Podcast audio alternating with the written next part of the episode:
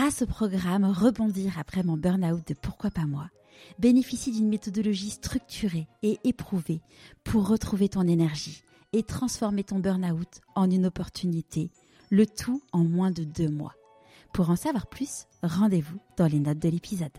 J'ai écouté ma voix, j'ai, je retrouve ma, ma raison d'être, mes, mes valeurs, etc. Il y a plus de sens en fait qui se dégage de moi. Il y a plus de, disons que c'est, c'est aligné. Et, euh, et, du coup, dans la vie de tous les jours, on sait pourquoi je dis telle chose, on sait pourquoi euh, je demande à ce qu'on fasse telle chose. Du coup, il y a moins de résistance, il y a moins d'opposition. C'est plus fluide en fait. Bienvenue sur Pourquoi pas moi en chemin. Je suis Charlotte Desrosiers Natral, la fondatrice de Pourquoi pas moi, l'auteur de Ici changer de métier et la créatrice d'un bilan de compétences nouvelle génération, finançable à 100% avec votre CPF. Dans En chemin, je t'invite à suivre le changement de vie de personnes exceptionnelles qui sont passées à l'action et sont en pleine sortie de leur zone de confort. Nous suivrons leur avancement, leurs peurs, leurs doutes, leurs réjouissances, le rôle de leur entourage j'aurai le plaisir de les interviewer tout au long de ce fabuleux chemin. Pourquoi pas moi, le podcast qui t'invite à écouter ta petite voix? Quel plaisir de vous présenter aujourd'hui une nouvelle personne dans En chemin. Cette interview est particulière car Nadia a décidé de se reconvertir suite au bilan de compétences nouvelle génération. C'est la première personne dans l'histoire de Pourquoi pas moi à avoir utilisé son CPF pour financer son programme. Je me revois encore échangeant avec elle par message sur Instagram un dimanche de retour de week-end. Merci Nadia. Merci de m'avoir fait confiance. Et bravo pour tout ce chemin parcouru depuis sept mois. Nadia a fait des études d'ingénieur.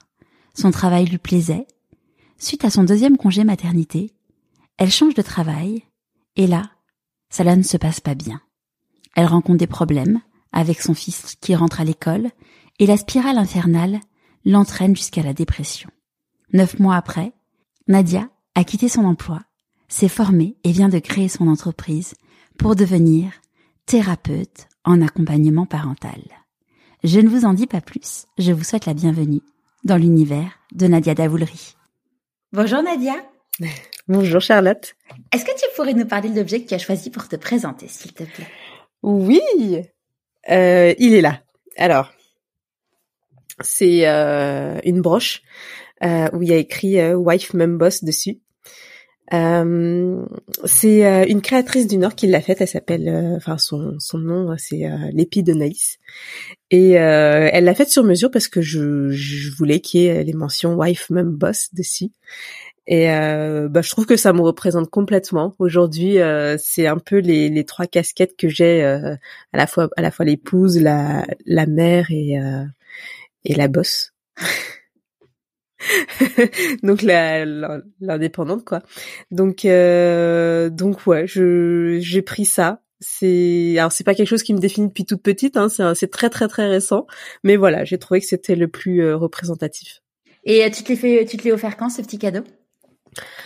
Euh, je crois que c'était euh, euh, septembre, octobre par là, je, que je que je lui ai demandé de le faire. Euh, c'est quelqu'un qui tisse à la main, qui fait ça, euh, c'est son, c'est sa reconversion aussi.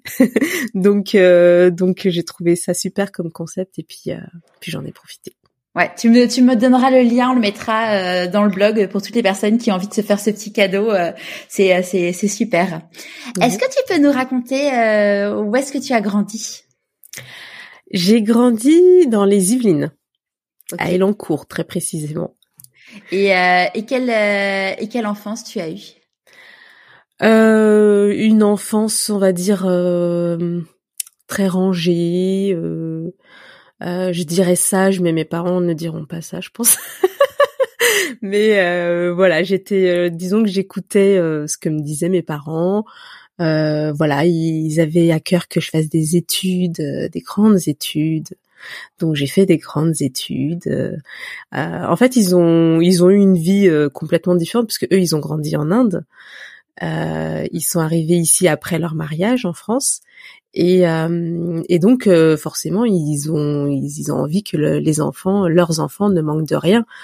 Euh, donc forcément, il nous incitait, moi et mon frère, à euh, faire des grandes études, à euh, ne pas être dans le besoin quoi plus tard. Ouais. Et, et ça, du coup, pourquoi ils ont quitté la, pourquoi ils ont quitté l'Inde pour venir en France? Ah bah l'attrait de la hum, d'un pays euh, développé, d'un pays riche, euh, d'un pays où euh, il y a de la sécurité à la fois quotidienne sur l'emploi, sur une sécurité sociétale aussi parce que tu as beaucoup d'aide pour pour les personnes qui n'ont pas de hauts revenus. Donc donc ouais voilà, c'est l'attrait de tout ça. Et tu vas, tu, y es déjà allé ou tu, tu vas régulièrement Oui, oui, oui, j'y vais régulièrement. La dernière fois, j'y suis allée, euh, c'était en 2018. Mon fils avait un an. J'avais envie de de le présenter à toute ma famille parce que, euh, en fait, euh, c'est du côté de mon père qui sont venus. Donc, j'ai pas mal d'oncles et tantes en France, installés en France, du côté de mon père. Mais du côté de ma mère, ils sont tous là-bas. Donc, donc voilà, mes mes tantes, mes tantes proches, mes ma ma grand-mère donc voilà, j'avais envie de, de présenter mon, fils et puis là ma fille qui est née en 2020, euh, je sais pas quand je vais y aller, mais j'ai l'envie aussi d'y, retourner. Génial. Et quand tu étais une petite fille, c'était quoi toi tes rêves? Oh, Alors, j'avais un rêve qui était, euh, quand tu me poses la question spontanément, c'est ça qui me vient. J'avais envie de devenir réalisatrice de films. Ah, c'est complètement. Euh, je crois que c'est mon côté euh, euh, imaginaire, créatrice qui qui qui qui se qui se manifestait. Et euh, bah j'en ai parlé à mes parents. J'aurais pas dû parce qu'ils m'ont dit non mais fais pas ça, tu vas pas gagner ta vie. Mes parents, je, pour eux, il fallait être ingénieur parce que parce que voilà, ils pensaient que c'était euh, le seul moyen de, de s'épanouir et, et, en fait, c'est une autre génération. On, on, travaille pour subvenir aux besoins de la de la famille. Aujourd'hui, euh, notre génération, c'est autre chose. On travaille pour s'épanouir. Ouais, c'est clair. Et, et, donc au moment de, de faire euh, des études, comment ça s'est passé pour toi le choix? Alors, j'ai euh, jusqu'au bac, j'ai suivi un peu euh, mes euh, mes affinités, donc j'ai fait S scientifique, voilà, j'ai suivi un peu le cours des choses, et puis une fois que j'ai eu mon bac, il fallait bah, s'inscrire pour des études supérieures, et là j'avais le choix entre bah, un faire ingénieur comme mes parents me le conseillaient fortement où euh, j'avais quand même quelque chose qui me qui me titillait, qui m'appelait. C'était euh, la voie psychologue.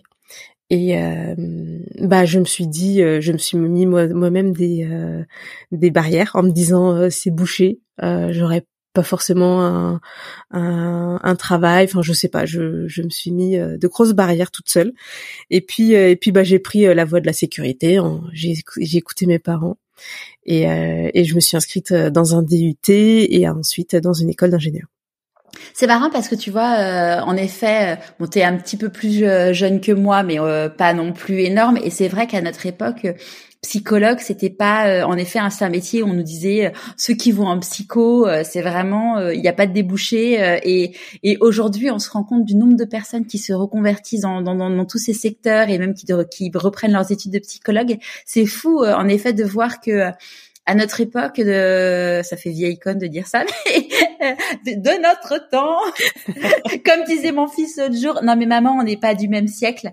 Et là j'étais là mais il a raison mais on n'est même pas du même millénaire mais mais bon toujours est-il que ouais c'est vrai que à cette époque-là en effet psycho c'était pas un métier. Les psycho et de toute façon déjà le truc c'est que je pense que c'était lié aussi au fait que à l'époque, euh, aller voir un psychologue, c'était complètement tabou, quoi. Et, euh, et qu'aujourd'hui, euh, bah voilà, enfin. Tout, le monde ne va pas voir un psy, mais en tout cas, c'est beaucoup plus assumé et, euh, et beaucoup moins tabou, en effet. Mmh. Mais il y a encore du chemin à faire, mais oui, oui, c'est, c'est, on en parle plus. Euh, effectivement, euh, je me fais, je, je, veux une thérapie, faire une thérapie. À l'époque, on pensait que c'était que pour les fous. Enfin, Exactement. Mm. Mais non, là, euh, on se rend compte qu'il y a énormément de choses à, enfin, énormément de blessures à, à soigner, à classer pour continuer son chemin. Ouais. Et donc là, au moment où tes parents te disent non mais réalisatrice, tu, tu planes. quand ils te disent bon, en fait, psycho et que tu t'es mis tes propres barrières, comment tu l'as vécu au fond de toi tout ça? En fait, euh, au fond de moi, je, je te dis, j'ai, choisi la sécurité. Donc, euh, pour moi, ça m'allait. parce que euh, je, je pense que je suis quelqu'un qui n'assume pas très très bien. Donc ça m'allait d'aller euh, d'aller suivre la voie qu'on m'avait indiquée parce que si ça va pas, bah je me suis dit euh, j'aurais pu taper sur la sur la personne qui me l'avait indiqué, tu vois. c'est un peu ça, mais voilà, c'est donc du coup je le vivais très bien en fait. Donc là, du coup, tu te, donc tu t'inscris euh, dans une dans, dans une école d'ingénieur. Euh, comment ça se passe? Bah écoute, c'est hum, j'ai fait un DUT avant. Euh, donc deux ans de DUT euh, où euh, fallait euh, être plutôt dans enfin fallait être bien euh, enfin, fallait avoir de très bonnes notes. fallait avoir un bon dossier pour euh, pour euh, pour, pour postuler à une école d'ingénieur. Donc donc voilà. J'ai après, moi, j'ai pas fait de concours quand on suit un DUT. C'est c'est sur entretien et dossier. Donc bah voilà, l'entrée s'est très bien passée. Je suis allée à une école d'ingénieur qui s'appelle Polytech à Nantes. Du coup, j'ai j'ai quitté le domicile de mes parents.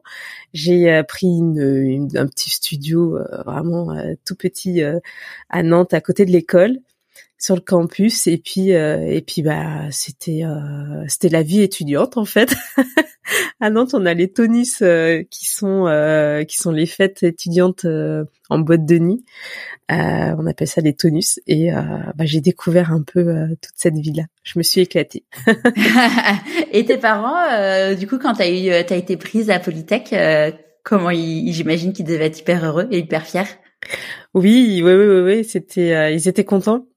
Après, je pense, euh, ils ont, ils avaient aussi une petite appréhension de que je parte, mais euh, mon frère avait avait lui fait prépa et une école d'ingénieur, et son école c'était les mines de Nantes. Donc ils étaient aussi un peu contents qu'on soit pas loin l'un de l'autre. En plus, on était vraiment pas loin. Les deux écoles sont très proches. Et tes parents, du coup, ils font quoi comme travail?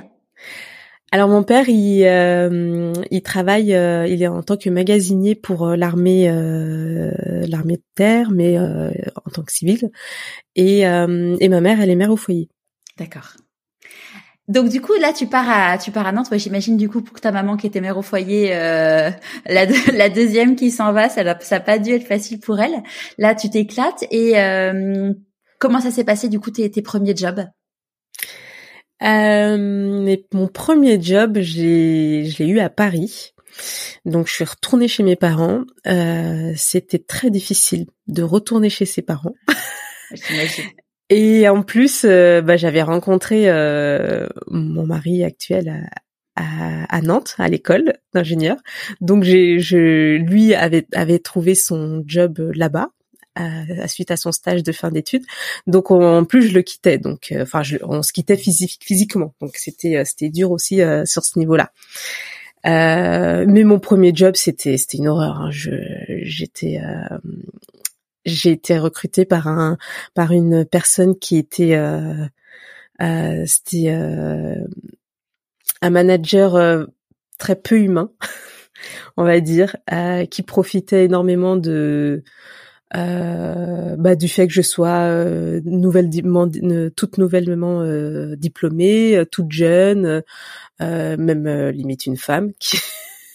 Donc voilà, c'était c'était vraiment une mauvaise expérience. Enfin voilà.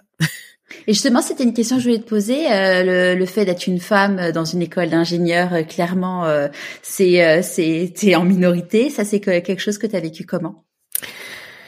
C'était pas si euh, c'était pas un mauvais souvenir. Enfin, oui, on était une dizaine hein, pour euh, 50, 60 euh, élèves, je pense, en tout dans notre promo. Euh, bah en fait, euh, moi je m'entends bien euh, avec euh, avec tout le monde. Hein. C'est vrai que j'avais une copine qui était avec qui j'étais très attachée. on est après il y avait les mecs, bon ils étaient ils étaient sympas. C'était très respectueux. Il y avait rien de, il y avait pas de, enfin si de, il y avait deux fois des petites blagues un peu sexistes, hein, mais mais non ça se passait très bien. Et, et, donc là, donc ce, ce, premier job donc se passe pas euh, très bien. Tu t'y restes combien de temps? Euh, J'y suis restée au final un an et quelques mois. Euh, le temps de parce qu'en plus moi je cherchais un travail mais sur Nantes. Forcément. Ouais. euh, quand t'es jeune diplômé, euh, tu, c'est dur de trouver euh, du boulot. Euh, mais en plus, encore plus en province, parce que bah forcément là où il y a le plus de travail, c'est en région parisienne, et donc euh, plus de d'entreprises à même de prendre des jeunes diplômés. Et est-ce que tu as réussi à trouver un job à Nantes? Oui, finalement oui. Et euh, le fameux travail où je me suis épanouie pendant pendant cette 2013 à 2019, ouais, six ans, ouais, ça, six ans. Donc euh, ouais, c'était. Euh, je me rappelle encore de cet entretien où juste avant on avait fait un super week-end en Bretagne avec euh, avec mon chéri et sur le retour il y avait trois heures de de, de, trajet je crois en voiture. Il m'a coaché mais mais comme pas possible. On a on a parlé. de qu'est-ce qui me motive, d'être, qu'est-ce que c'est qu'une personne motrice et tout ça. C'est, je m'en rappelle encore et, et, je pense que ça m'a beaucoup aidé à, à décrocher le job euh, à ce moment-là. Donc là, du coup, tu, tu pars euh, chez Angie pendant euh, pendant six ans. Après, vous déménagez à Marc-en-Barreuil, donc à côté de Lille. Ouais. Pourquoi? Alors là, c'était suite à alors oui, c'était Lambersa. Oh, c'est pas, pas grave. Mais c'était euh, c'était suite à mon mari qui a changé d'entreprise parce que lui, depuis son son stage de fin d'études, il a toujours été dans la même entreprise où il a évolué et tout ça. Euh, il est pas resté Non, oui. Là, il a évolué d'ingénieur à chef de projet, etc. Mais euh, au bout d'un moment, il sentait qu'il avait fait le tour et, et il a euh, il a été euh, voir ailleurs. Quoi. Et, euh, et ça a été quand même un gros changement. Toi, donc, tu as pu te faire euh, muter euh, au sein d'Engie? Ouais, j'ai pu me faire muter. J'étais, euh, je suis passée du département de la marine à au nucléaire. Euh, ce qui me, c'était, ça avait l'air super intéressant. J'étais, contente. Euh, mais il faut savoir que à Nantes, j'étais, j'étais dans un département donc où il y avait pas mal de filles au final. on était quasiment du même âge. On est euh, tombé euh, enceinte euh, presque bah, à se suivre en fait les unes les autres. Donc on avait des centres d'intérêt très proches. Et bah, c'était super quoi. J'étais enfin le tu vois le j'accorde beaucoup d'importance à l'environnement humain. Et, et c'est pour moi c'était le kiff. Et puis le, le boulot en lui-même était super intéressant aussi. Quand tu dis que c'était du coup c'était quoi ton ton, ton métier à l'époque? J'étais euh, euh, donc dans les études et euh, j'étais surtout en lien avec les fournisseurs des projets et euh, donc ça veut dire que je me déplaçais euh, euh, régulièrement les voir. Ça peut dans d'autres pays, ça peut être, ça pouvait être en Italie, Allemagne, Finlande. Et bah, je, je, je les je, je les suivais de sorte que bah, le matériel soit conforme à nos exigences, réceptionner le matériel sur le chantier parce qu'on donc c'était pour des paquebots à Saint-Nazaire. J'étais juste à côté des chantiers navals ou ou ailleurs mais euh, voilà, c'était essentiellement ce que je faisais. Ah, moi, ça me fascine de voir euh, toutes ces super constructions. Euh... Ouais. C'est clair, c'est impressionnant. ouais. Et, et, donc là, comment tu l'as vécu ce, ce déménagement dans le Schnorr? C'était, bah, tu vois, j'étais pleine de d'excitation. C'était un renouveau, de, c'était l'aventure. On avait vous, déjà vous connaissiez personne là-bas? Non, on connaissait personne. Euh, on a un ami euh, qu'on qui date de l'école d'ingénieur euh, qui s'appelle Cyril qui habite euh, plutôt dans le Pas-de-Calais que le Nord. Donc bon, c'est pas non plus très loin, c'est à une demi-heure. Mais sinon, on n'avait personne.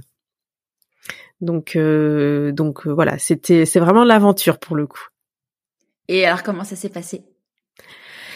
Eh ben comment ça s'est passé? On est arrivé en octobre juste avant euh, les mois compliqués euh, où il fait froid, il fait noir.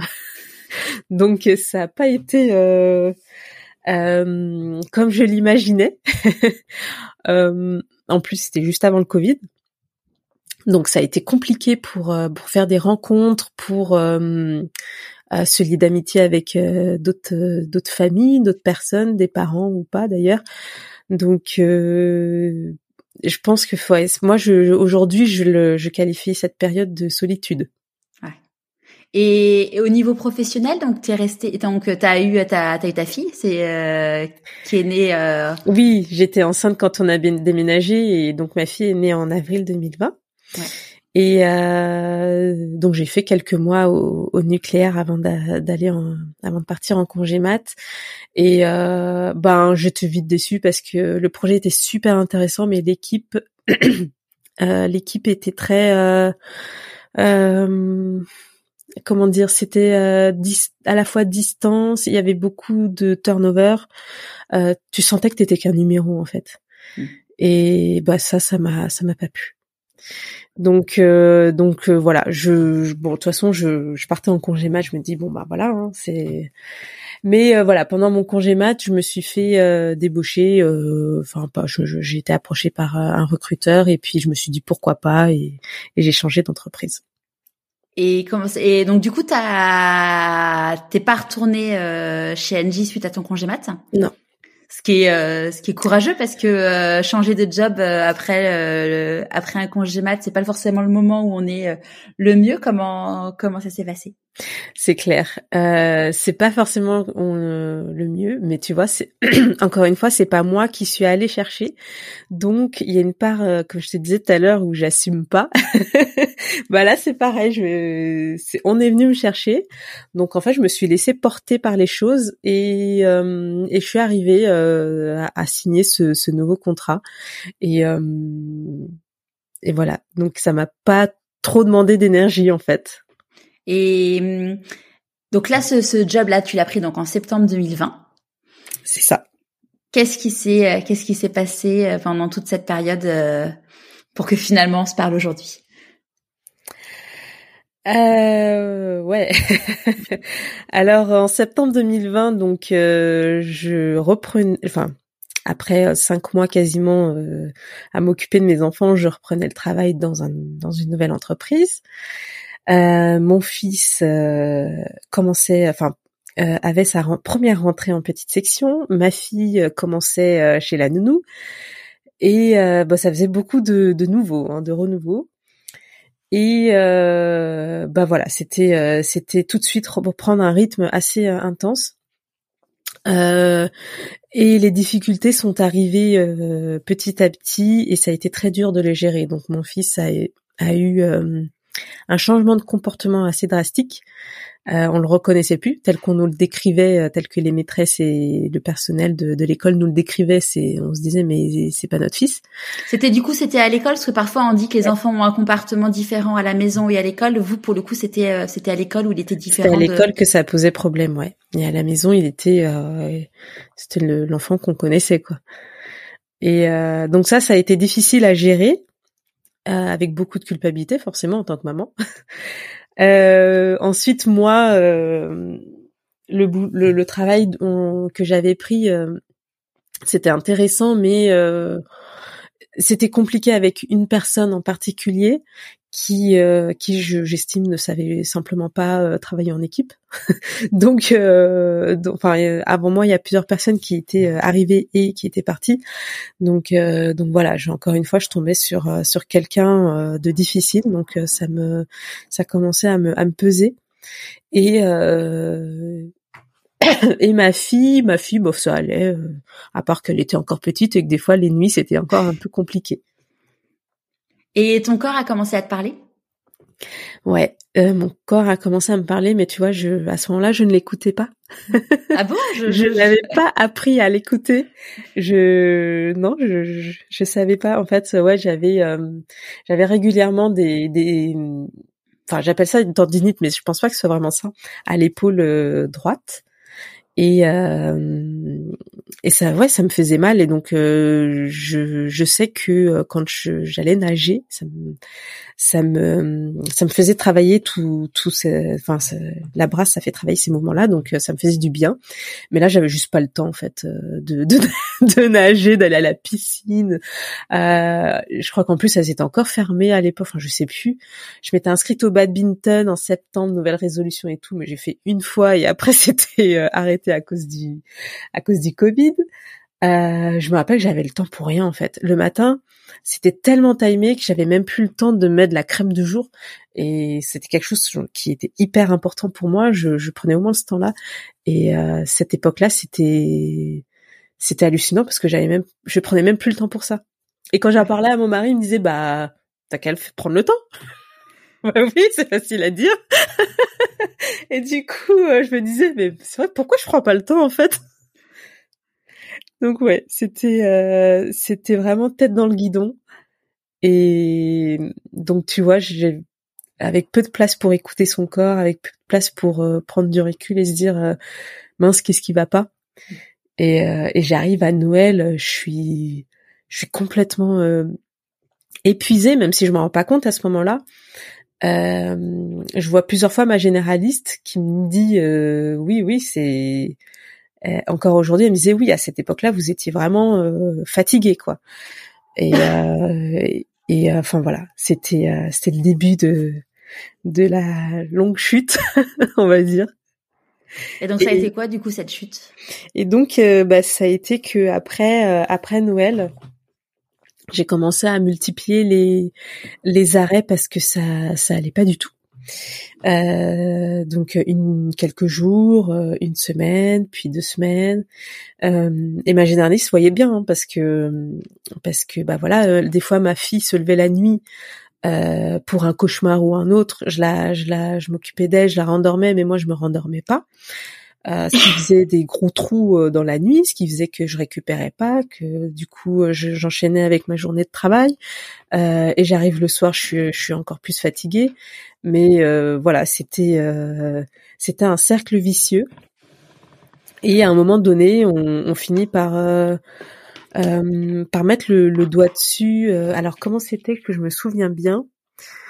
Ouais, alors c'était un mercredi.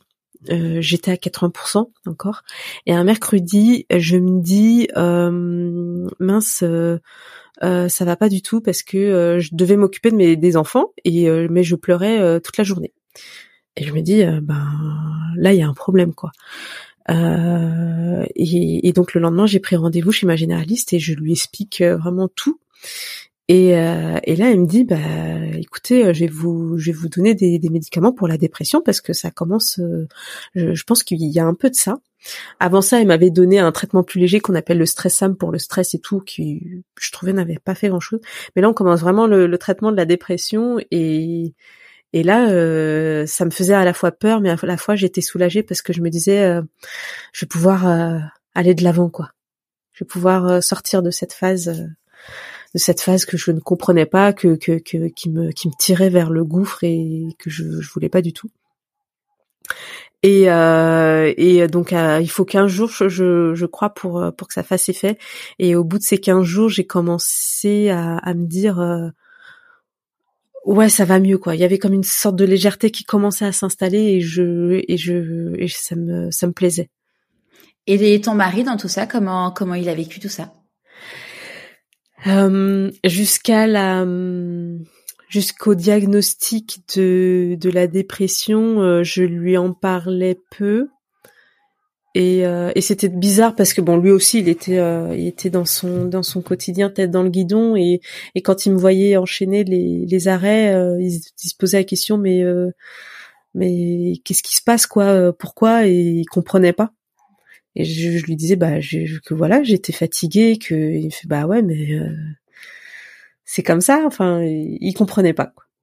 Et après, quand le diagnostic est, est tombé, il se dit euh, d'accord, mais il comprenait toujours pas. Je pense qu'il y a aussi eu un peu d'éducation là-dessus parce que qu'est-ce que c'est qu'en fait une dépression?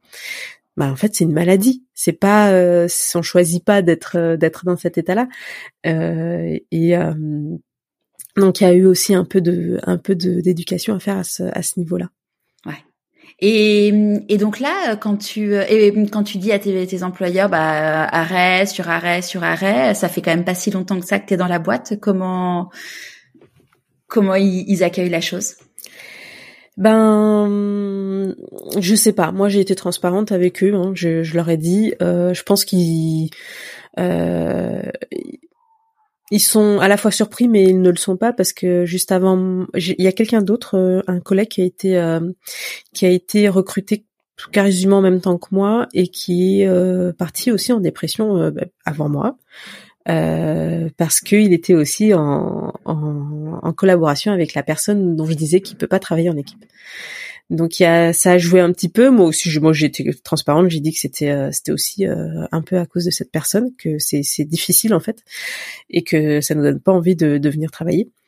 Donc, euh, donc voilà, je pense qu'ils étaient un petit peu, ils s'en doutaient quoi. Et puis je, je l'avais aussi dit à un moment, j'avais demandé un entretien avec avec mon responsable pour lui dire bah, comment je fais pour travailler avec cette personne quoi. Vous m'avez mis avec elle, mais c'est juste pas possible. Donc comment je fais?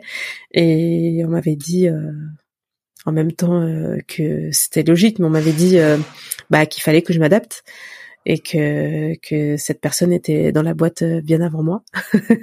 Donc ouais, d'accord, bah je vais essayer de m'adapter, mais j'ai pas réussi. Ouais. Et à partir de quand tu as commencé à, à, lancer, à avoir l'idée de ton podcast? Ah oui, c'est vrai.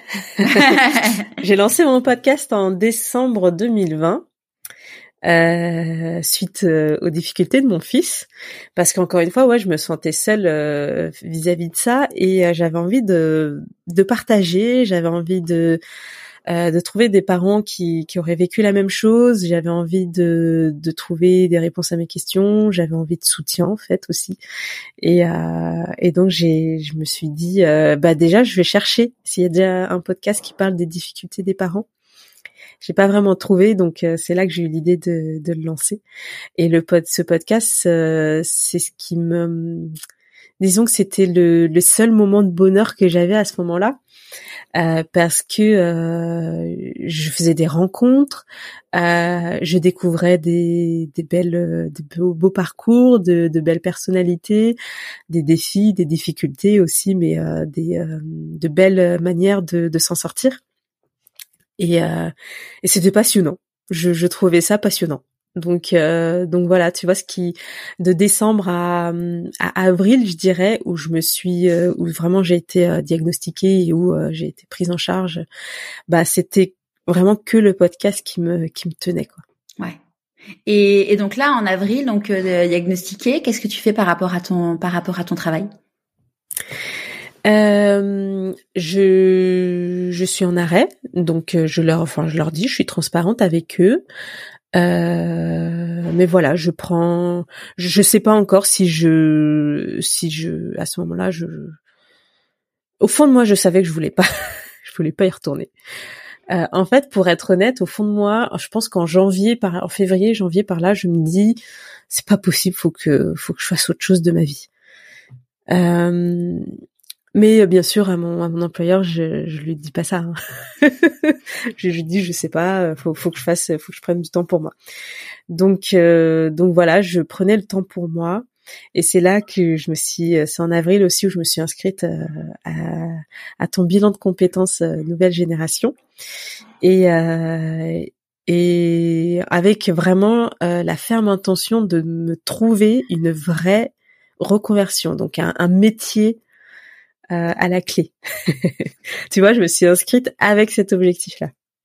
Ouais, c'est assez amusant parce que il euh, y, a, y, a, y a des personnes qui se disent bah voilà moi j'ai juste envie de savoir ce qui apporte du sens dans ma vie et des gens comme toi qui sont là vraiment en mode euh, je, je, veux me reconvertir à tout prix parce que je sais que que cette vie-là euh, aujourd'hui me me convient plus. Et, et du coup, euh, donc euh, toi, tu l'as fait en mode vraiment express parce qu'il est fait pour durer trois mois, mais t'étais tellement à fond que tu l'as fait du coup en un mois et demi. Ah ouais, c'était, bah j'étais en arrêt aussi, ça aidait. Et et donc j'avais le temps et je me rappelle encore dire à mon mari mais euh, mais euh, je suis trop à fond quoi. J'aime bien me découvrir. J'ai j'ai qu'une hâte c'est de reconstruire le puzzle. Là je voyais le, le, dernier module le, puzzle qui me faisait de l'œil. Là j'avais qu'une hâte c'est d'y arriver. Et euh, parce que j'avais envie en fait de de découvrir ce, cette nouvelle ce nouvel objectif de ma vie c'est découvrir ma ma mission de vie et, euh, et de et de commencer à, à la construire aussi. Ouais, parce qu'en fait, euh, petite, parenthèse pour ceux qui qui connaissent pas le bilan de compétences, c'est que, enfin, celui que j'ai créé, c'est que la vraie approche différenciante par rapport au, bilan de compétences traditionnel, c'est qu'il est vraiment basé sur une approche globale, à savoir apprendre vraiment à se connaître, parce que finalement, le constat, c'est de se dire comment trouver un job qui te correspond si tu ne te connais pas vraiment? Et du coup, l'idée, c'est vraiment d'aller chercher bah, à, se connaître, à se comprendre, à s'aimer et, euh, et faire en sorte du coup de trouver un métier qui a du sens pour soi, parce que le sens pour soi est vraiment dépendant bah, de, de, de qui on est en fait. Mm. Et donc, il y a énormément de choses que que tu m'as apprises via ces, ces, bilans de compétences, et notamment aussi à apprendre à écouter son corps. Et, euh, et ça, euh, je crois que ça a été une révélation pour moi parce que euh, vu dans quoi je me suis reconvertie, j'ai fait énormément de, j'ai, j'ai euh, étudié beaucoup de choses, mais quand on est enfant, on, la plupart des personnes de ma génération ont, euh, peut-être vécu à faire ses choix en fonction de l'approbation des gens externes, donc des gens qui comptent pour nous. Ça peut être nos parents, nos frères et sœurs ou nos conjoints alors qu'en fait ben c'est pas forcément euh, ce qui va nous donner le plus d'épanouissement. Et, euh, et, donc à travers son bilan de compétences on apprend à écouter son corps pour qu'il soit euh, une sorte de boussole pour nos choix. Et, et ça c'est génial parce que du coup tu dépends plus des autres tu dépends que de ton ressenti et c'est tellement plus euh, glorifiant, tellement plus euh, euh, impactant et, et, et, on peut en être, on, on, en est plus fier en fait. Et, et ça c'était c'était génial. Ça c'est fou, tu vois, c'est vraiment un truc, enfin que, j'ai découvert moi-même dans tout le process de mon de ma reconstruction suite au burn-out. Et, et tu vois, j'en parlais pas plus tard que cette semaine avec quelqu'un de très proche qui est en train de, de changer de boulot. Et, et je lui ai dit, tu sais, écoute ton corps parce qu'en fait c'est lui qui sait le mieux. Et, et parfois en fait euh, on a des opportunités dans la vie où on se dit sur le papier c'est génial. Enfin vraiment tous les signaux sont verts. Mais si ton corps il t'envoie des signaux en mode tu, tu sens que t'es un peu tendu machin en fait euh, écoute-le. Alors après euh, ce que je disais moi je sais que parfois j'ai des opportunités qui se présentent. Mon corps je l'écoute et je sais bien qu'il me dit que je vais pas y aller je, fais quand même toute la démarche parce que je me dis que finalement c'est quand même intéressant d'avancer et tout, et euh, parce qu'on a à apprendre de chaque rencontre et tout. Mais finalement, là, à chaque fois, ce qui est fou, c'est que bah, la conclusion, c'est que j'ai pas avancé avec la personne en, question parce que parce que bon bah il y a plein de raisons qui fait qu'il faut pas le faire. Mais je suis hyper, enfin j'avoue, bah, comme tu disais, la fierté de se dire je l'ai écouté parce que tu vois euh, dans le podcast, euh, je pense à, à Dorothée Barthes qui racontait que euh, elle, un jour, elle, son corps lui avait dit de pas y aller. Elle y est allée. Euh, elle a perdu tous ses cheveux. Euh, je pense aussi à Alia Cardin qui un jour, bah pareil, un, job. elle savait son corps lui disait n'y va pas, n'y va pas. Et puis bon bah la sécurité financière, tout ça fait qu'elle y est allée. Elle a perdu, je sais pas combien de kilos, mais enfin un truc vraiment limite grave en fait. Et c'est fou parce qu'en fait, finalement, quand, quand c'est l'ego qui parle, quand c'est le mental, c'est le, enfin, le fait d'avoir peur qui parle, ben, on n'écoute pas forcément son corps, mais notre corps, il sait toujours mieux que nous, en fait. Et c'est vraiment euh, de se dire, en toute, euh, comment dire, objectivité, qu'est-ce qui m'envoie comme signaux maintenant, tout de suite, quoi. Mmh. C'est ça. Et ça se traduit euh, par le par des mots, par euh, notamment euh, mon espèce de tendinite que j'avais à, l'épaule droite, où maintenant je me dis, en fait, c'était un signal d'alerte. En fait, ça me disait, arrête-toi là, t'es trop tête, tête dans le guidon, pose-toi, recentre-toi sur toi. Qu'est-ce qui ne va pas? Et enfin voilà, c'est maintenant après coup que je je sais, mais mais voilà. en tout cas, c'est toujours bien de d'écouter son corps. Mieux vaut tard que jamais. C'est clair, ah, bien sûr, il est jamais trop tard. Tu vois, euh, euh, la semaine dernière, j'ai fait un live euh, avec Aline Blondio sur la reconversion. Et il y a une mm. question qui a été énormément posée, c'est en gros jusqu'à quel âge on peut se reconvertir? Mais en fait, il n'y a pas d'âge. Enfin, tu vois, c'est c'est de. Enfin, j'avais interviewé Marion dans Chemin qui a 60 ans est devenu vitrailliste. Et là, je me disais d'ailleurs que là, j'ai un copain qui a 60 ans qui va prendre sa retraite là dans dans là, là cette semaine.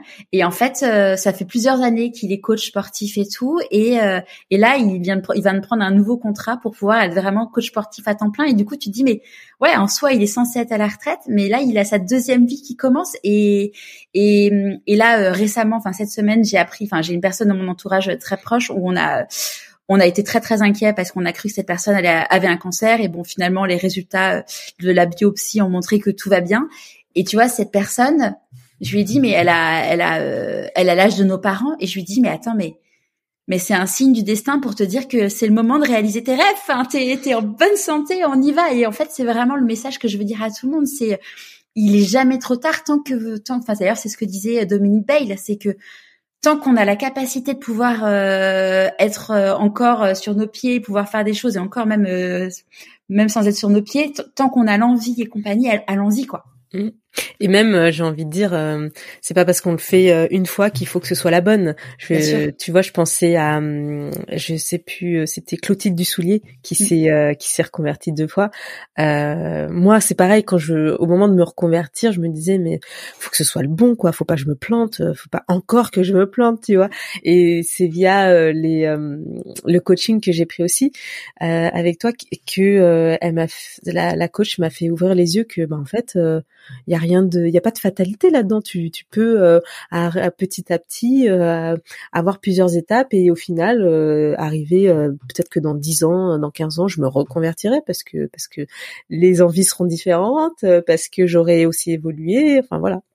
En fait, c'est ce qui est hyper important, c'est de savoir qu'est-ce qui t'anime et qu'est-ce qui fait qu'en fait, euh, finalement, c'est une petite phrase qui va te dire, bah voilà, moi j'ai besoin de ça dans ma vie pour pouvoir être heureux. Mmh. Mais le, le besoin de ça, après, en effet, en fonction du contexte, moi, tu vois, typiquement, euh, il y a le podcast, il a deux ans, euh, il a deux ans là au mois de janvier, et en fait, quand j'ai lancé le podcast, je me suis dit, moi, ce que je veux, c'est permettre aux personnes de retrouver du sens dans leur vie mais je savais pas du tout. Enfin, il y avait le podcast, mais je savais pas du tout euh, euh que aujourd'hui on se parlerait, que je l'allais lancer un bilan de compétences, que j'allais écrire un bouquin. J'en avais aucune idée.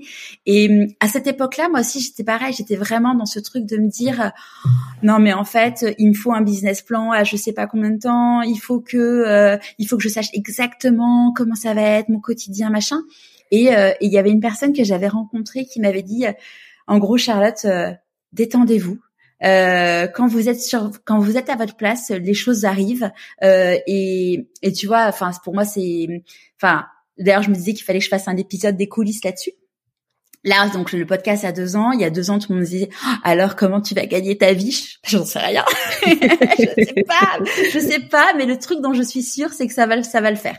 Et vraiment, c'était le truc vraiment dont j'étais absolument convaincue. Et là, on est deux ans après j'ai plus de chômage et euh, et je gagne ma vie. Et donc en fait euh, c'est vraiment enfin avec du travail avec de quand on est vraiment à sa place euh, oui évidemment euh, comme disait euh, Margot Motin c'est pas parce que euh, tu es à ta place que c'est facile. Il y a beaucoup de travail mais mais en fait ouais quand tu es à ta place tu as l'alignement des planètes et tout ça quoi.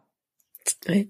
t'es j'aime bien dire t'es automatiquement motivé c'est ça, bah, carrément, ouais, c'est ça. Et, du, euh, au, au, début du bilan de compétences, tu avais deux idées de reconversion en tête. Est-ce que tu, tu peux les, tu veux les partager? Ouais, euh, bien sûr. Alors, je savais que je voulais faire quelque chose dans la parentalité. Mon podcast était euh, était dedans. C'est c'est un peu ce qui m'animait. Et et ben, je voulais ouvrir un café poussette où euh, je euh, en fait ça c'était euh, l'idée que j'avais avant de commencer ton, ton bilan. Et en faisant le, le bilan petit à petit j'ai découvert une autre une autre voie qui qui me qui me séduisait. C'était la la voie psy donc psychologue thérapeute voilà. Et petit à petit je l'ai affiné et et donc j'ai à la fin j'ai enfin à peu près vers la fin j'hésitais entre les deux et je me suis dit, euh, quand même, euh, le café poussette, c'est, est-ce que c'est pas quelque chose que moi, enfin, une voie que moi j'ai amenée et en faisant les différents exercices, je me disais ah bah ça tu voilà, c'est moi qui trouve des choses et ça me ramène dessus dans, pour me conforter. Et alors que l'autre, l'autre voie, c'est quelque chose qui est arrivé comme ça, qui est revenu. En plus, j'y pensais déjà après le après le bac. Euh, donc voilà, j'hésitais entre les deux et puis puis au bout d'un moment, je me suis dit euh, que j'allais euh, me concentrer sur euh, la voie psy parce que parce que ça faisait plus sens en moi parce que ma, ma, ma mission de vie au final c'est d'aider les gens et plus précisément d'aider les parents comme comme je me suis aidée moi-même. Et et donc je me suis dit euh, je vais je vais partir vers euh, vers la voie thérapeute parce que euh, ça a plus de sens pour moi. Et en me concentrant au début sur la parentalité donc en tant qu'accompagnatrice parentale. Et puis et puis après euh, voilà, j'ai plein de j'ai plein d'ambitions, j'ai j'ai envie de me concentrer vers euh, enfin j'ai envie de me donner une une casquette experte famille donc euh, en faisant des en faisant des des formations pour être thérapeute conjugale. pour mais il y a aussi des médiateurs pour pour famille enfin voilà c'est un peu ce que ce que j'ai envie de, de faire d'élargir à, à la famille complète ça existe déjà les ce, type de, personnes, qui font vraiment en effet la famille au, sens global, parce que finalement tu dis c'est assez logique parce que potentiellement tu vas avoir des problèmes de couple parce que c'est tendu avec tes enfants, ou les enfants vont avoir des, des soucis parce que c'est tendu entre les parents. Mm c'est ce que je me suis rendu compte, ouais, euh, problème de charge mentale, problème de, de plein de choses. Euh, je sais pas si ça existe déjà. En tout cas, je sais que les, les euh, thérapeutes conjugaux, ça, existe. Mmh. Euh, les coachs parentaux ou accompagnateurs parentaux existent. Est-ce que les personnes qui font les deux, j'ai pas encore fait mes recherches, mais mais voilà, c'est faudra que je regarde. Ça serait intéressant.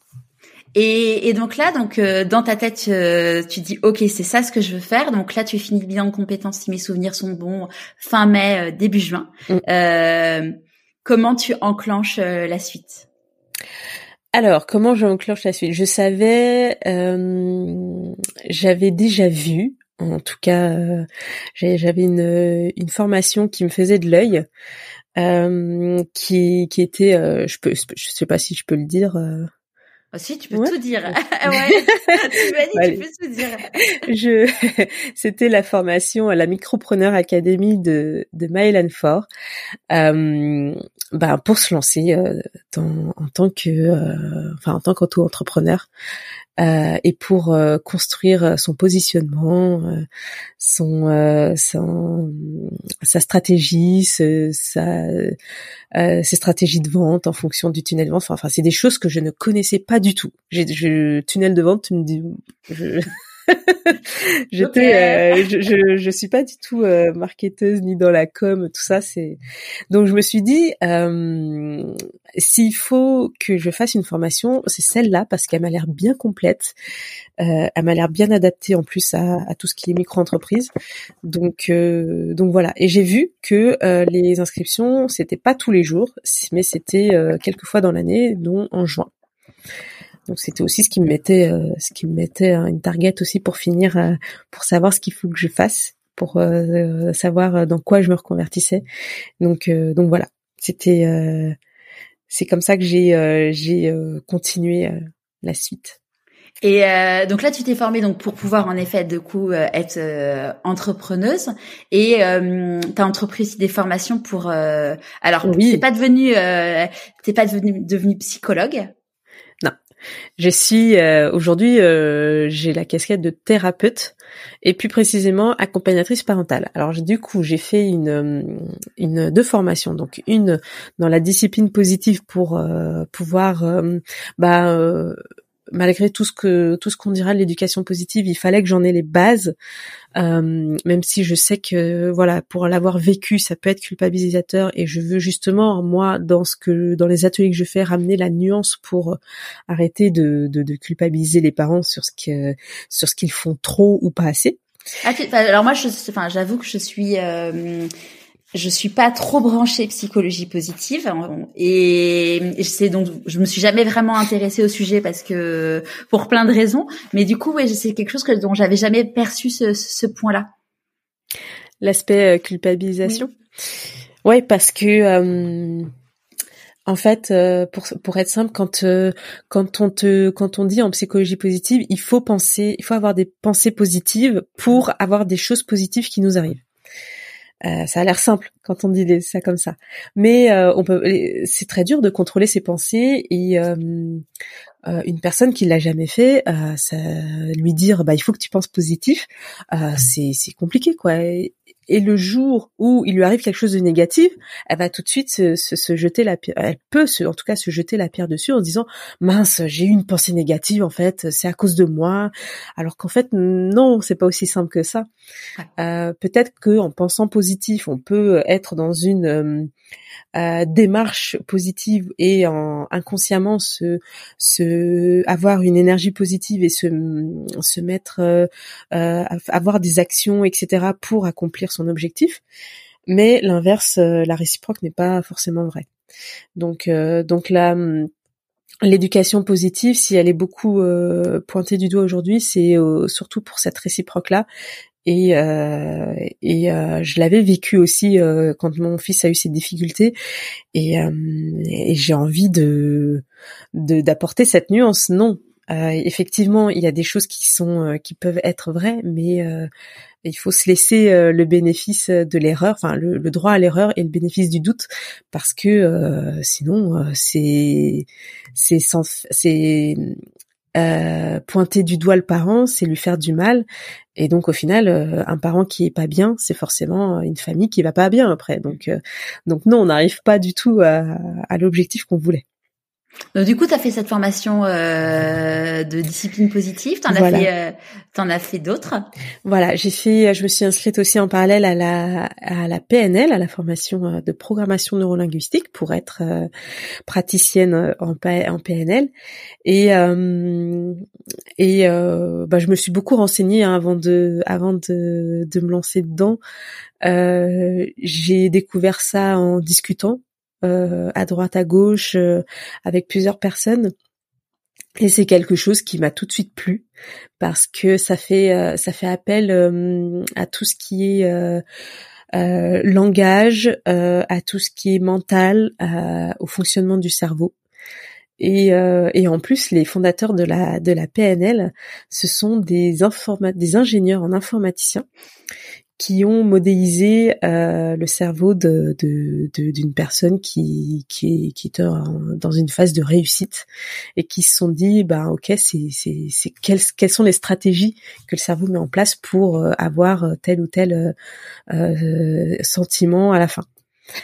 Donc donc je sais pas c'est il y a peut-être aussi ce côté un peu scientifique qui est là parce que euh, parce que mine de rien je je ne je le nie pas mon côté scientifique il, est là euh, je euh, je sais que j'ai besoin d'avoir euh, des preuves scientifiques aussi donc euh, donc voilà ça m'a aussi plu et et je me suis lancée dedans et, et là aujourd'hui j'en suis j'en suis super contente et t'as fait là, alors je sais pas où est-ce que tu en es. Je vois sur LinkedIn que tu fais un, une formation pour le parent, pour le burn-out parental, pour le prévenir. Ouais, ouais, c'était hyper important aussi pour moi parce que euh, parce que des, je me suis dit si je reçois des des parents, euh, si je les si je les je les euh, je les je les suis et que je suis incapable de voir s'ils sont en burn-out parental, ouais, ça va être un peu compliqué. Donc je me suis dit il faut faut vraiment que j'ai ce cette corde là à mon arc parce que parce que c'est c'est hyper important en plus, l'éducation positive, quand on, on essaie de l'appliquer à, à, à 100%, on peut s'épuiser et pas s'en pas s'en rendre compte. Donc euh, donc aujourd'hui, euh, on se rend compte que les personnes, euh, les parents qui sont en burn-out parental, c'est que bah voilà, ils s'oublient complètement. Ils essayent d'appliquer quelque chose qui qui n'est pas naturel pour eux et et et en s'oubliant donc ce qui fait qu'ils arrivent à un burn-out mais euh, voilà, c'est c'était euh, c'est hyper important et en final je vais je vais prendre le côté euh, pour le enfin il y a deux formations donc le prévenir et aussi le guérir et je vais prendre plutôt le, le guérir. Ok. Ouais, on en vient toujours au même truc, hein, c'est qu'en fait, le fait que ça soit un burn-out professionnel ou ou parent ou parental ou, ou, familial ou global, c'est qu'en fait, dès que tu, d'ailleurs ça a été prouvé hein, scientifiquement, c'est que dès que tu fais quelque chose qui est contre tes valeurs, contre ta vraie nature, ton système y déraille et le burn-out est, peut être une des, enfin, une des conséquences. Ouais, c'est pour ça que c'est hyper important et j'aime j'aime bien dans mes premières séances quand j'accompagne les parents, ben faire un point sur les valeurs quelles sont les valeurs euh, Même, euh, ça peut paraître un peu euh, coach de vie comme ça, mais non, même en parentalité, c'est important parce que je me suis rendu compte que moi, j'ai jamais parlé de mes valeurs en fait à mes enfants. J'ai jamais parlé des, des valeurs qui étaient importantes dans cette maison, des de ce qui faisait sens pour moi euh, et ce que j'ai envie de leur et du coup automatiquement ce que je leur transmets. Alors quand ils seront grands, ils auront peut-être envie d'en changer et c'est libre à eux, mais en tout cas là ils sont ils sont petits et j'ai envie de leur transmettre mes valeurs. Et donc pour ça il faut que je les connaisse. Et donc coup après faut que je leur faut que je leur en parle.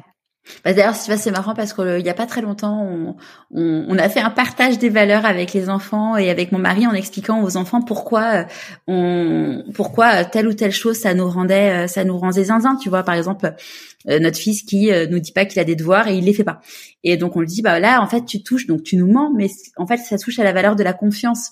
Et, et en effet d'expliquer aux enfants ça, mais finalement c'est la même chose en entreprise. En fait, si tu n'expliques pas aux autres ce qui, euh, enfin, dans ta, dans, enfin, à ton mari, à ta, à tes proches, à ton boulot, qu'est-ce qui est important pour toi et qu'est-ce qui est essentiel pour que tu te sentes bien, euh, c'est, c'est la clé en fait de, de toute la communication finalement pour mieux se comprendre. Ouais. Mm. Et et d'ailleurs, comment euh, suite au, au, bilan de compétences, du coup, euh, bon bah t'as as trouvé ce qui faisait sens pour toi et tes valeurs. Euh, comment ça s'est passé du coup euh, à dans ta vie perso, euh, comment t'as, enfin, est-ce que t'allais mieux? Comment tu t'es retrouvée?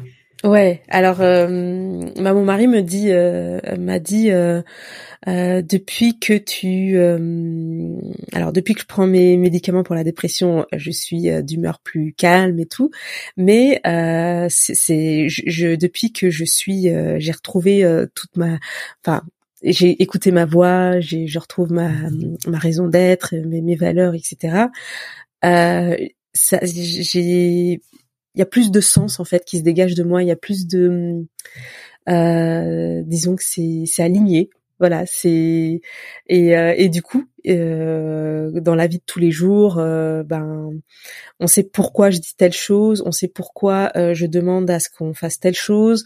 du coup, il y a moins de résistance, il y a moins d'opposition et c'est plus fluide en fait.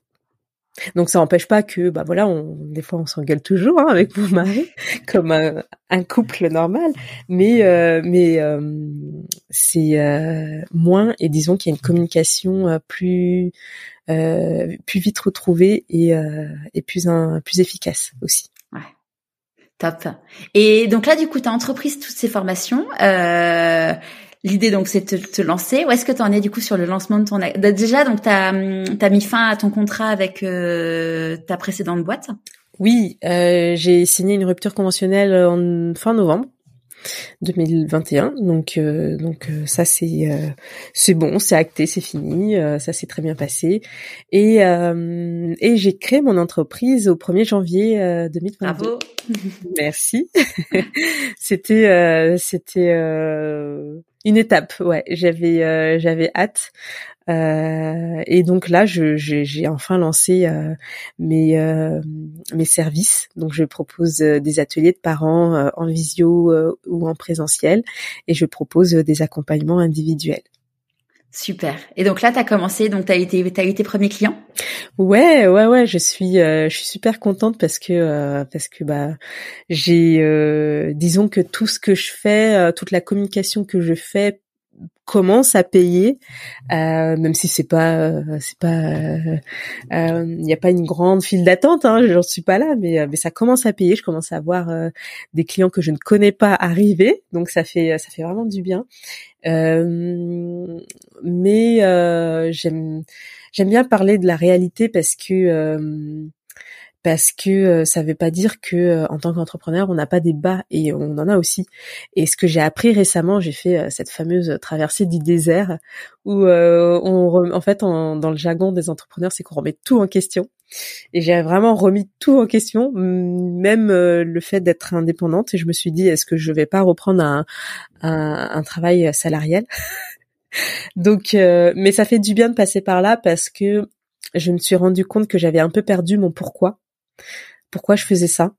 Et, euh, et euh, donc je me je me le suis rappelé à l'issue de cette traversée des déserts. Je me suis euh, je me suis refait un tableau de visualisation. Je me suis réécrit les choses. Je me suis replongée. Enfin, je me suis recentrée en fait sur moi-même et ça m'a fait du bien parce que j'ai repris cet objectif là et je en fait je sentais que j'étais complètement en train de dévier quoi parce que quoi? euh, Parce qu'en fait, t'étais tellement dans la formation, dans. Non, non, j'étais, j'avais fini mes formations et je, je devais commencer à, bah voilà, à, à, appliquer, à avoir des clients et tout.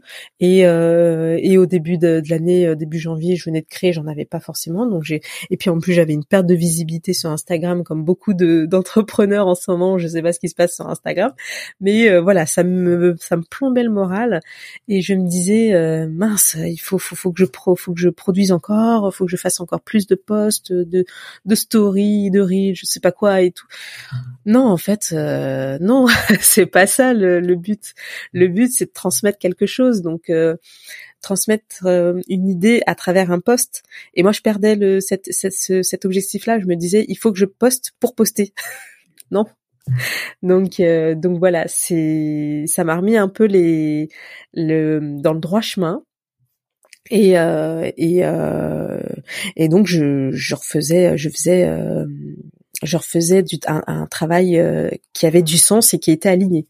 Ouais, ouais, c'est ce que c'est, c'est, enfin, d'ailleurs, c'est ce que je disais dans le dans le dans le programme, c'est qu'en fait, en effet, euh, quand on arrive à la fin, on sait on sait ce qui nous fait vibrer, mais la vie n'est pas un long fleuve tranquille, et donc il y a des moments, enfin moi c'est là, je suis là, c'est pareil, il y a des il y a des moments où tu dis ah euh, mais est-ce que est-ce que est-ce que c'est bien tout ça? Est-ce que et d'ailleurs tu vois c'est drôle parce que alors avant que le, le, projet soit vraiment lancé, j'en avais parlé avec ma coach qui m'avait dit Charlotte, quand tu es en pleine remise en question de plein de choses, regarde ton cycle menstruel et regarde où est-ce que tu en es. Et, euh, et moi, à chaque fois, c'est ça. Hein, c'est vraiment. Euh, et depuis, bon, j'ai j'ai interviewé Gaëlle Baldassari qui a créé euh, qui ton cycle et, et quand j'avais vu son TEDx, je me dis mais ouais, mais en fait, je, je comprends. Euh, tu vois là, en fin de semaine dernière, je me dis ah machin, euh, t'as une petite baisse d'énergie, tu, tu tu tu te reposes plein de questions sur plein de trucs et tout. Et puis euh, et puis deux jours après, T'es, bon, le, soir, tu reçois un message d'une personne euh, qui a fini une bilan de compétences ou sur Instagram qui dit que le podcast lui a changé sa vie. Donc là, bon, tu te reprends un petit coup de boost. Et puis deux jours après, ton cycle, euh, t'es dans une autre phase de ton cycle. Et là, tu te sens mettre ton énergie, mais décuplée. Et du coup, euh, en effet, dans, dans, ces phases de doute, de, c'est vraiment de se, se, enfin, se repencher sur ce que j'appelle le mode d'emploi, se dire, ok, quand j'ai un petit coup de doux, de mou, qu'est-ce qui m'apporte du bien-être, qu'est-ce qui, euh, qu'est-ce qui, euh, qu'est-ce qui en effet, qu'est-ce qui est mon why, comme on dit dans tout, que, enfin, et, et ça, si en effet, si je me dévite ça, bien clairement, parce que quand on est entrepreneur et qu'on on se lance, on peut se dire ah mais il faut, en effet, je pense que Instagram est quelque chose qui est qui est une fantastique opportunité, mais qui en effet peut être très dangereux aussi. Et de se dire, euh, ok, bah moi, tu vois, enfin, même le podcast, tu vois, de se dire, bah voilà, euh, euh, avant c'était toutes les semaines. Moi, je sais que maintenant c'est plus toutes les semaines. Mais en fait, je me dis c'est pas grave en fait. et tu vois, on en parlait, on en avait parlé avec Clotilde du Soulier qui avait son blog culinaire avant. On en a parlé aussi, tu vois, avec Margot Motin qui avait son son blog d'illustration. Et en fait, alors je suis pas Margot Motin, euh, mais mais c'est pas grave. Mais je pense qu'on a tous ce, ce enfin, qu'on soit euh, hyper connu ou euh, ou ou qu'on ait sa, sa, sa notoriété dans dans son univers. Le truc, c'est quand tu dis ah j'ai un rendez-vous, si tu si tu manques au rendez-vous, t'as l'impression que la terre va s'effondrer mais en fait euh, non. en fait euh, non euh, si tu postes pas un, un, post Insta un billet de blog un épisode de podcast une semaine les gens seront encore là parce que s'ils aiment ton contenu bah ils seront encore là. Et puis et puis ouais arrêter de se mettre cette espèce de pression qu'on se met tout seul en fait. C'est ça on se la met tous tout seul parce que bah, c'est exactement ça. Hein. J'avais prévu euh, une reprise du podcast après les vacances de Noël au 7 janvier, je crois. Euh, résultat, enfin j'ai pas pu tenir euh, mon engagement. J'ai repris, j'ai repris que la semaine dernière. Donc ouais, c'est c'est c'est exactement ce que tu dis. Et et dans des moments comme ça, donc il y a il y a ce fameux les conseils d'entretien que tu tu avais mis. je me suis noté je me suis même rajouté les accords Toltec dedans et tout. Et j'ai mis ça dans un joli carnet et que je n'ouvrirai plus. Et en fait, ça servait à rien. Et, et bah là, tu vois, j'ai changé. Je me suis je me le suis mis dans mon agenda que, que j'ouvre tous les jours pour mes tâches et tout, mes tout doux et tout. Et, et là, ça, ça change quoi. Là, je vraiment, euh, je le consulte, je le lis et, euh, et, voilà. Et je me suis dit, bah tu vois, cette traversée du désert, elle est pas, euh, c'est pas quelque chose qu'il faut nier. Elle a été nécessaire en ça je, je, me suis refait un tableau de visualisation, je me suis remotivée, je me suis remis euh, mes conseils d'entretien à un, endroit où que je consulte régulièrement. Donc, pour la prochaine traversée du désert, tu vois, je saurais, euh, je, je serai plus armée. Ouais, c'est génial. Qu'est-ce que tu penses que la petite Nadia de 6 ans dirait si elle te voyait aujourd'hui? Oh là là, euh, à 6 ans, euh, euh, bah, je pense que elle serait impressionnée parce que euh, alors je sais pas si c'est dès 6 ans mais moi j'ai j'ai toujours été euh, très euh, sécurisée par le salariat. je me suis dit faut, faut ça a été transmis aussi de, de par mes parents hein, qu'il faut avoir un travail euh, la sécurité du CDI, la sécurité de l'emploi euh, en France, on peut, on a, voilà, c'est super, c'est génial, on n'a rien à dire là-dessus. Donc euh, il faut, il faut en profiter, il faut faire du bon travail pour maintenir son CDI et puis voilà, t'as un salaire qui arrive à la fin de, chaque mois, donc c'est génial. Et, et, donc voilà, si la petite Nadia de 6 ans voit que maintenant je suis indépendante et que je dépends complètement d'un n'y d'affaires qui fluctue, en tout cas là, je pense qu'au début ça va beaucoup fluctuer euh, waouh, il y a plus la sécurité qui me qui me rassurait énormément quoi. Donc euh, je pense que ce serait une grande admiration et euh, et aussi euh, interrogation. Et, et, et aujourd'hui, du coup, euh, quand tu as initié, tu as voulu te reconvertir et donc être indépendante, comment ça s'est passé du coup Comment tes parents ont, ont, ont appréhendé ça et ton mari? Euh, alors mon mari, euh, ça lui, il a pas émis d'opposition particulière ni de de grande joie. Il m'a juste dit, bah écoute, euh, euh, ce qu'il faut que tu fasses, c'est quelque chose qui te plaît. Hein. Il n'y a pas de, on, on, on a la, la, chance. Enfin, j'ai la chance d'avoir le, le, chômage, donc euh, donc euh, voilà. Euh, après, faut, faut que faut que ça me plaise, faut que je m'épanouisse. C'est ce qui est le plus important. Et puis il y a aussi, on a aussi la chance d'avoir son salaire, hein, qui permet de aussi de, de nous bah, de payer la maison, de nourrir les enfants. C'est important aussi tout ça. C'est clair que si j'étais toute seule, je me serais jamais lancée. Euh, donc c'est super de pouvoir compter sur son mari. Et euh, et mes parents bah mes parents euh, ils ont pas trop l'habitude de de vraiment euh, euh, manifester leurs émotions. C'est c'est une, une autre génération mais mais disons qu'ils je pense qu'ils étaient un peu inquiets au début. Mais quand ils ont su que j'avais le chômage ça les a un peu rassurée. Euh, voilà. Après, euh, après, euh, euh, je leur communique pas trop tous les, tous les, toutes les, toutes les aventures, les hauts et les bas, parce que sinon je vais, je vais les inquiéter pour rien. mais, mais voilà, je pense que ils sont aussi dit voilà, ça peut, ça peut, ça peut changer. On peut avoir des. Et ma mère m'a dit, on peut avoir des envies qui changent. Donc, bah, l'essentiel, c'est de trouver un peu ce qui ce qui nous ce qui nous épanouit euh, à chaque moment de notre vie quoi. Ouais.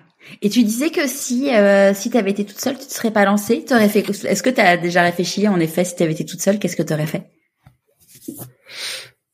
Ah c'est c'est une bonne question. Alors si j'avais été toute seule, est-ce que avec les enfants, je me serais pas lancée, ça c'est clair, parce que euh, trop de trop d'enjeux quoi. Il faut que faut que je puisse les nourrir. Et euh, et euh, bah c'était c'était c'était trop d'aventures. Je, je je, je ne pourrais pas mettre euh, mettre euh, ça enfin je pourrais pas risquer ça. Par contre, si j'avais pas d'enfant, s'il ne s'agissait que de moi, ben ouais, je me serais lancée quand même, parce que je me suis dit bon bah au pire, je peux pas payer mon loyer, bah je retourne chez mes parents. à 33 ans. Mais bon, euh, c'est voilà, il y a toujours une porte quoi. Alors qu'avec mes enfants, je peux je peux pas retourner chez mes parents. non. Bah c'est c'est ils sont toujours dans les Yvelines. Moi, je suis dans le Nord. C'est c'est vrai que c'est c'est c'est compliqué. En plus, ils ont un petit appartement. Euh, il y a que deux chambres. Euh. non, c'est ouais ça mais bon, oui, en, soi, oui, c'est tout ça, c'est matériel. Donc, euh, si en, te le disant, tu vois, je me rends compte que oui, euh, on peut toujours, hein, mais euh, je pense que ça aurait été une grosse adaptation que j'aurais aussi demandé à mes enfants. Ouais. Dans la vie, on dit que quand on fait des choix, on fait des renoncements. C'est quoi, du coup, tes renoncements à toi en te reconvertissant? Mes renoncements. Alors, euh, c'est marrant parce que j'ai, je suis passée par une. Euh, il fallait que je fasse le deuil de tous les avantages qu'apportait le, le salariat. Et, donc je pense que c'est ça mes renoncements. Euh, c'est euh, les congés payés, des trucs tout bêtes, hein, les CE, les la, le, la retraite, la ouais, voilà, toutes ces choses là. Euh, la, sécurité du salaire forcément, hein. euh, le salaire qui est fixe et qui est qui est toujours présent à la fin du mois. Donc euh, c'est ça les renoncements, mes renoncements. Mais c'est ce qui me faisait le plus peur au moment où, où je voulais me reconvertir. Et à ce moment-là, j'ai dans mon propre podcast interviewé une, une maman qui s'est qui s'est qui est devenue illustratrice et euh, qui a quatre enfants maintenant cinq et qui euh, et qui qui enfin son mari est aussi indépendant et qui s'en sort euh, enfin qui est hyper épanoui quoi. Et je me et je lui ai posé toutes ces questions mais mais comment t'as fait euh, comment t'as tiré un trait sur sur ta sur tes cotisations de retraite, sur ta mutuelle, sur tes congés payés, sur ton salaire fixe? Et j'ai posé toutes mes questions et discuter avec elle, ça m'a fait énormément de bien. C'est euh, c'est Isor, c'est c'est devenu euh, une amie depuis et euh, et, euh, et ça m'a fait euh, ça m'a rassurée, tu vois. Et donc j'ai pu faire mon mon deuil de de tout ça.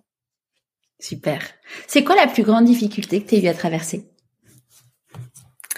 Depuis que je me suis reconvertie? Ou dans toute cette phase de réflexion de la plus grande difficulté, c'est euh, c'est de, de faire connaître la dépression. Parce que euh, moi-même, hein, je, je pensais que la dépression, c'est il fallait juste euh, claquer des doigts et dire c'est bon, je vais mieux pour aller mieux. En fait, non, c'est vraiment une maladie et et là où j'en ai vraiment, c'était vraiment difficile pour moi, c'est que pour mon mari, c'était compliqué aussi parce qu'il était aussi dans ce schéma-là. Euh, bah, de la dépression, euh, il suffit d'aller mieux pour aller mieux, mais en fait non. Et, euh, et quand tu vas pas bien et qu'il faut en plus convaincre ton mari que bah c'est une maladie que tu que tu peux pas juste dire je bouge et voilà. Et en plus, enfin j'étais j'étais pas non plus à 100% à dormir dans mon lit, à pas pouvoir me lever du lit. Donc c'était en plus difficile d'admettre que j'étais en dépression pour des quelqu'un d'extérieur, tu vois. On a tous ce, ce cliché qu'une personne dépressive, c'est une personne qui est au fond de son lit. Bah non, pas forcément. Ça arrivait quelquefois. Et il est un jour où je, me, suis sortie de mon lit à 16 heures, mais pas tous les jours. Et euh, la plupart du temps, bah, j'étais euh, j'étais euh, ben, en activité pour mon podcast ou en activité pour me reconvertir. Et en fait, c'est ce qui me tenait et, et, j'avais envie de me tenir à ça. Parce que c'était c'était hyper important. C'est ce qui me faisait euh, constamment avoir la tête euh, hors de l'eau. Donc euh, donc voilà. Avec tout ça dire que tu es en dépression ça peut bah ça peut paraître un peu un peu bizarre pour des pour des personnes extérieures mais voilà, il faut, faut sortir de ce cliché-là et, euh, et, euh, je pense que voilà, il faut éduquer euh, les personnes qui qui, euh, qui savent pas ce que c'est. Ouais. De quoi tu es la plus fière aujourd'hui? Euh, De quoi je suis la plus fière J'ai encore du mal des fois à, à, à me me réjouir de mes de mes réussites et tout mais c'est c'est c'est mon mon éducation hein, qu'il faut qui fait que il faut que je change là-dessus mais euh, mais euh, je pense qu'aujourd'hui le la, la, la chose dont je suis la plus fière c'est d'avoir euh, d'avoir créé mon entreprise. D'avoir réussi ce, ce parcours le d'avoir mon numéro de sirette mon entreprise qui s'appelle Nadia Davoulouri c'est mon nom de jeune fille. Euh, je suis hyper fière de ça, vraiment. Euh, de monter petit à petit mes stratégies, de monter petit à petit euh, ma, ma façon de, de, de, faire venir à moi les parents qui sont démunis, euh, ma façon de les aider aussi, voilà, d'avoir les retours aussi. Après, c'est, c'est hyper important et, et glorifiant. Donc voilà, Génial.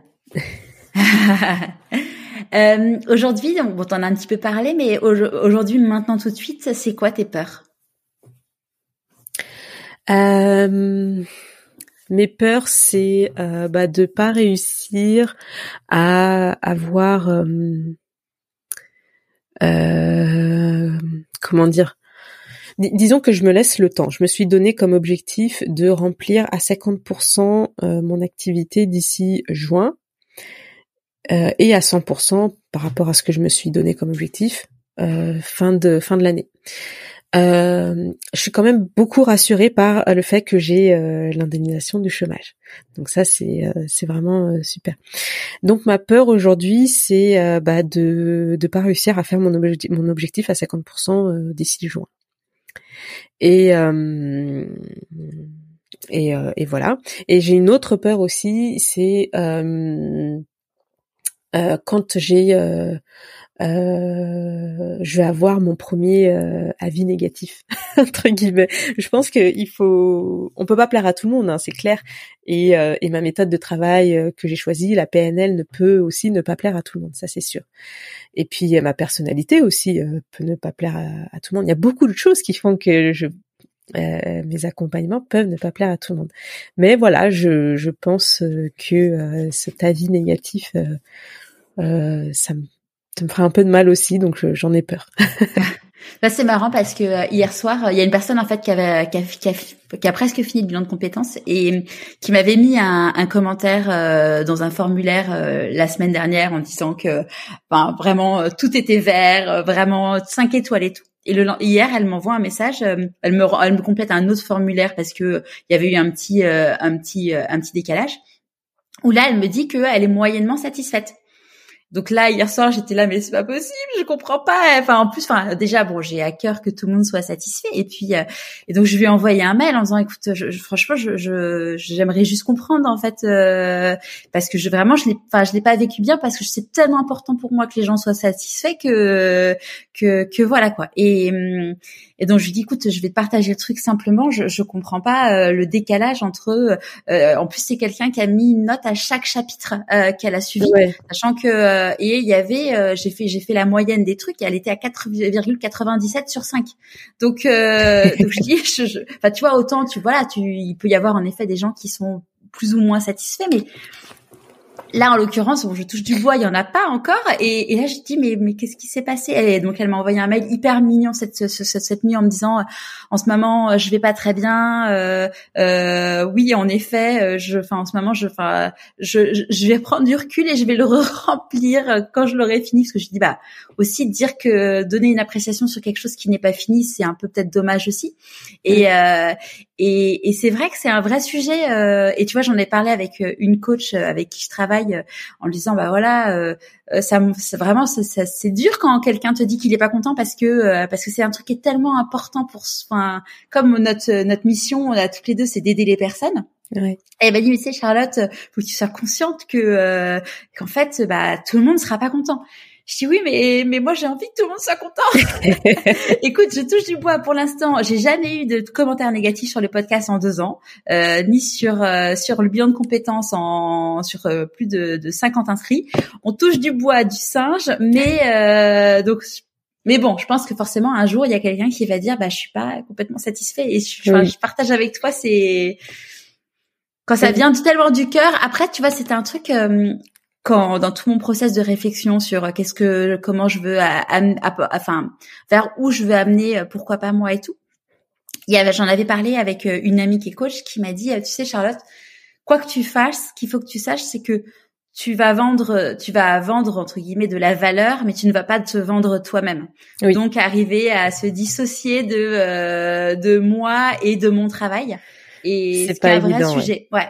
Surtout quand euh, quand euh, on est en entreprise individuelle, hein, c'est l'entreprise, c'est nous. C'est enfin en plus quand je j'aide les parents, c'est c'est moi qui que je me mets devant eux. Je donc c'est toi, c'est c'est pareil, t'as mis t'as mis tout ton cœur dans ton dans ton programme, donc euh, effectivement, ouais. Mais après, je pense que ça, on dit toujours euh, que, euh, en tout cas pour les pour les psys et les thérapeutes, quand une personne va chercher un psy ou un thérapeute, euh, il faut pas qu'elle s'arrête à la première déception parce que il, faut trouver quelqu'un en qui elle a confiance, sa personnalité. il y a, y a, plein de personnalités différentes, donc euh, elle peut pas euh, matcher avec tout le monde. Il faut qu'elle trouve la bonne.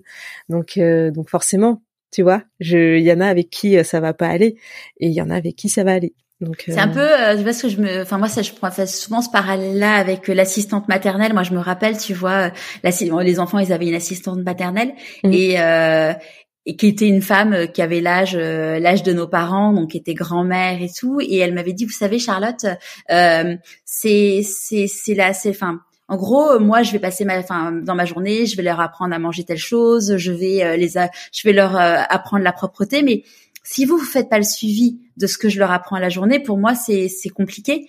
Et à côté de ça, pareil, si euh, bah vous vous avez des choses qui sont importantes par rapport à la tenue à table, par rapport à en effet à, à, l'alimentation, à la propreté et tout.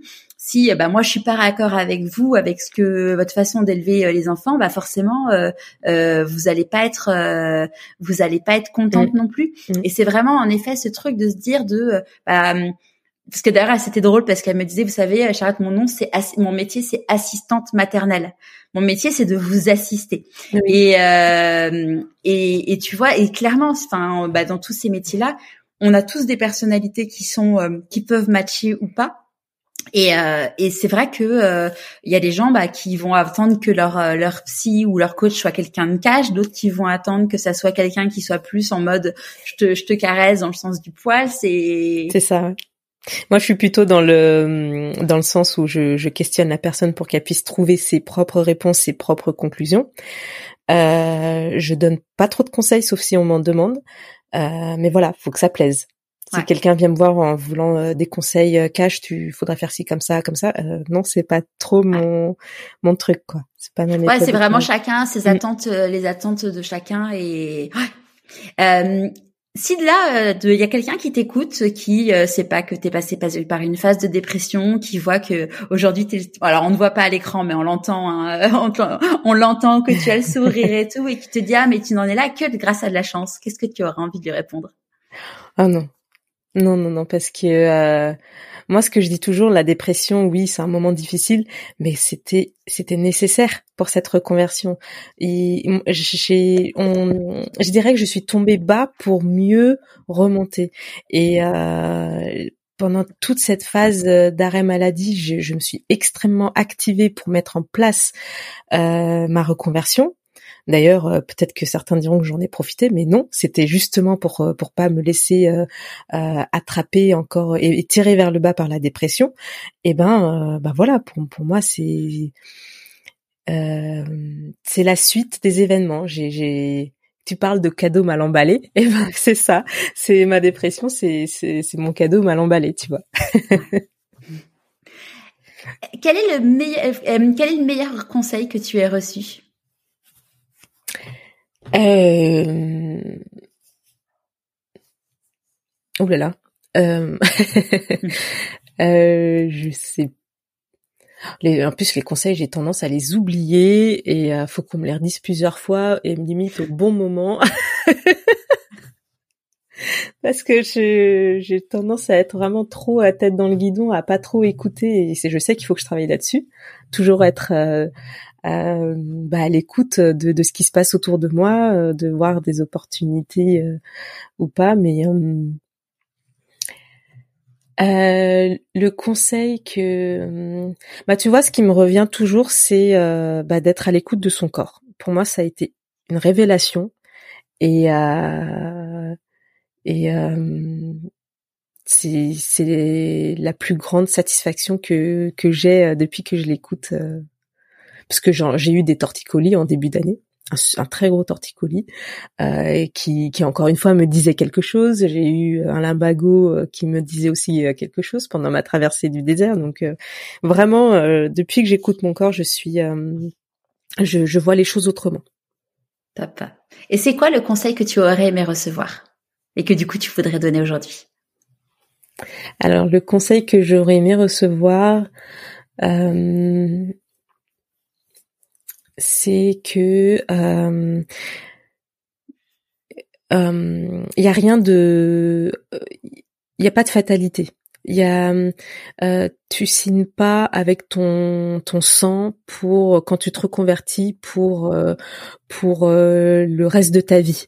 C'est c'est pas euh, c'est pas une reconversion qui que tu dois absolument euh, montrer que tu réussis absolument pour euh, euh pour montrer que tu as fait le bon choix. Si si tu t'es si tu tu as échoué, c'est pas grave. Et même quand tu échoues, tu en retires de de de super euh, de super leçons. Donc bon, j'en suis pas là, mais euh, je pense qu'on le dit pas assez ça, et euh, et ça serait ça serait peut-être ôter un poids dans le cœur de certains entrepreneurs que d'avoir plus ce message-là. Tu vois, on en parlait. C'était euh, d'ailleurs euh, ce que disait Émilie Martinet dans En chemin, donc qui, euh, qui était passée de commerciale à, à, à architecte d'intérieur décoratrice, et elle disait justement qu'en fait, elle a réussi vraiment à, à se libérer d'un poids, d'une charge mentale, le jour où elle s'est dit que, en fait. Bah, si elle échouait, c'était pas grave en fait. Et je pense que c'est vraiment un truc qui fait que évidemment qu'au fond de toi, t'as pas du tout envie d'échouer, mais c'est à partir du moment où tu dis si j'échoue, c'est pas grave. Et ben en fait, tu te tu te libères d'un poids qui fait que du coup, bah tu vas beaucoup plus vite, beaucoup plus loin et, et de façon beaucoup plus sereine. C'est ça. C'est quoi tes rêves pour la suite? Euh, mes rêves pour la suite, c'est euh, bah, d'avoir un maximum de, de, parents à aider, euh, parce que je m'épanouis vraiment dans mes séances de PNL. Euh, je suis vraiment contente de voir euh, cette, ce, ce, regard qui s'illumine de, des personnes qui viennent me voir. et aussi à travers mes ateliers parce que parce que euh, être entouré de, de, de, parents, de partager euh, nos, nos, galères au final, euh, ça fait du bien, ça réconforte.